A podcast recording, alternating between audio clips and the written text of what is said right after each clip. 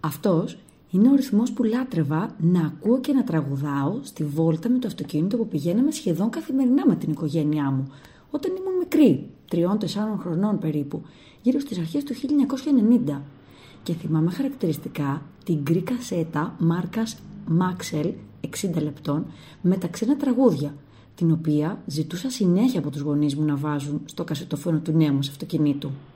Είχαμε πάρα πολλές κασέτες στο σπίτι, όλες με ελληνικά τραγούδια, εκτός από μία. Η κασέτα αυτή ήταν η αγαπημένη μου, καθώς από τότε είχα μία συμπάθεια στην ξένη μουσική. Είχε πάρα πολλά από τα hit εκείνη της περίοδου, όμως το αγαπημένο μου ήταν αυτό, το Big in Japan, τον Alphaville. Δεν θυμάμαι γιατί, όμως ακόμα και τώρα αισθάνομαι απίστευτη χαρά όταν το ακούω, με γεμίζει ενέργεια και ζωντάνια. Φυσικά δεν ήξερα τους στίχους, έλεγα όμως δικές μου, ακαταλαβίστικες λέξεις, πάντα με το ρυθμό.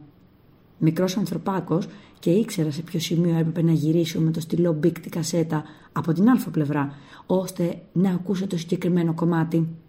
Μου άρεσε να κάθομαι πάντα, βασικά να στέκομαι όρθια ανάμεσα στα μπροστινά καθίσματα του αυτοκινήτου, να κρατιέμαι από τα σιδεράκια που στηρίζουν τα προσκέφαλα και ας μου έλεγαν οι γονείς μου να κάτσω κανονικά στη θέση μου.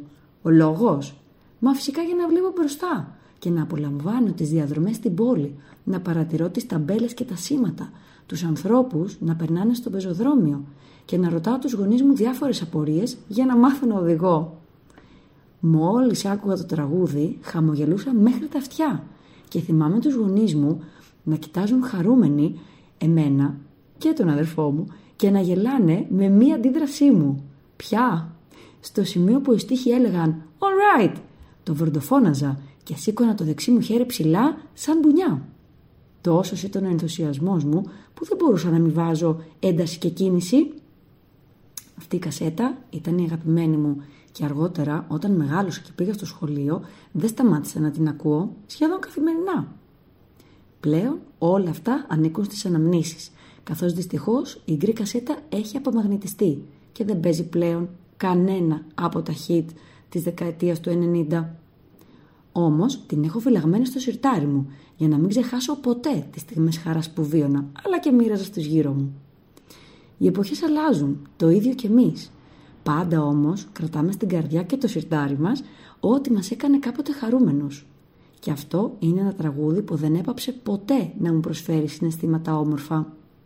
Και έτσι για την ιστορία συνεχίζω να ακούω φανατικά όλα μου τα χρόνια ξένη μουσική, ακόμη και χωρίς κασέτες. Alright!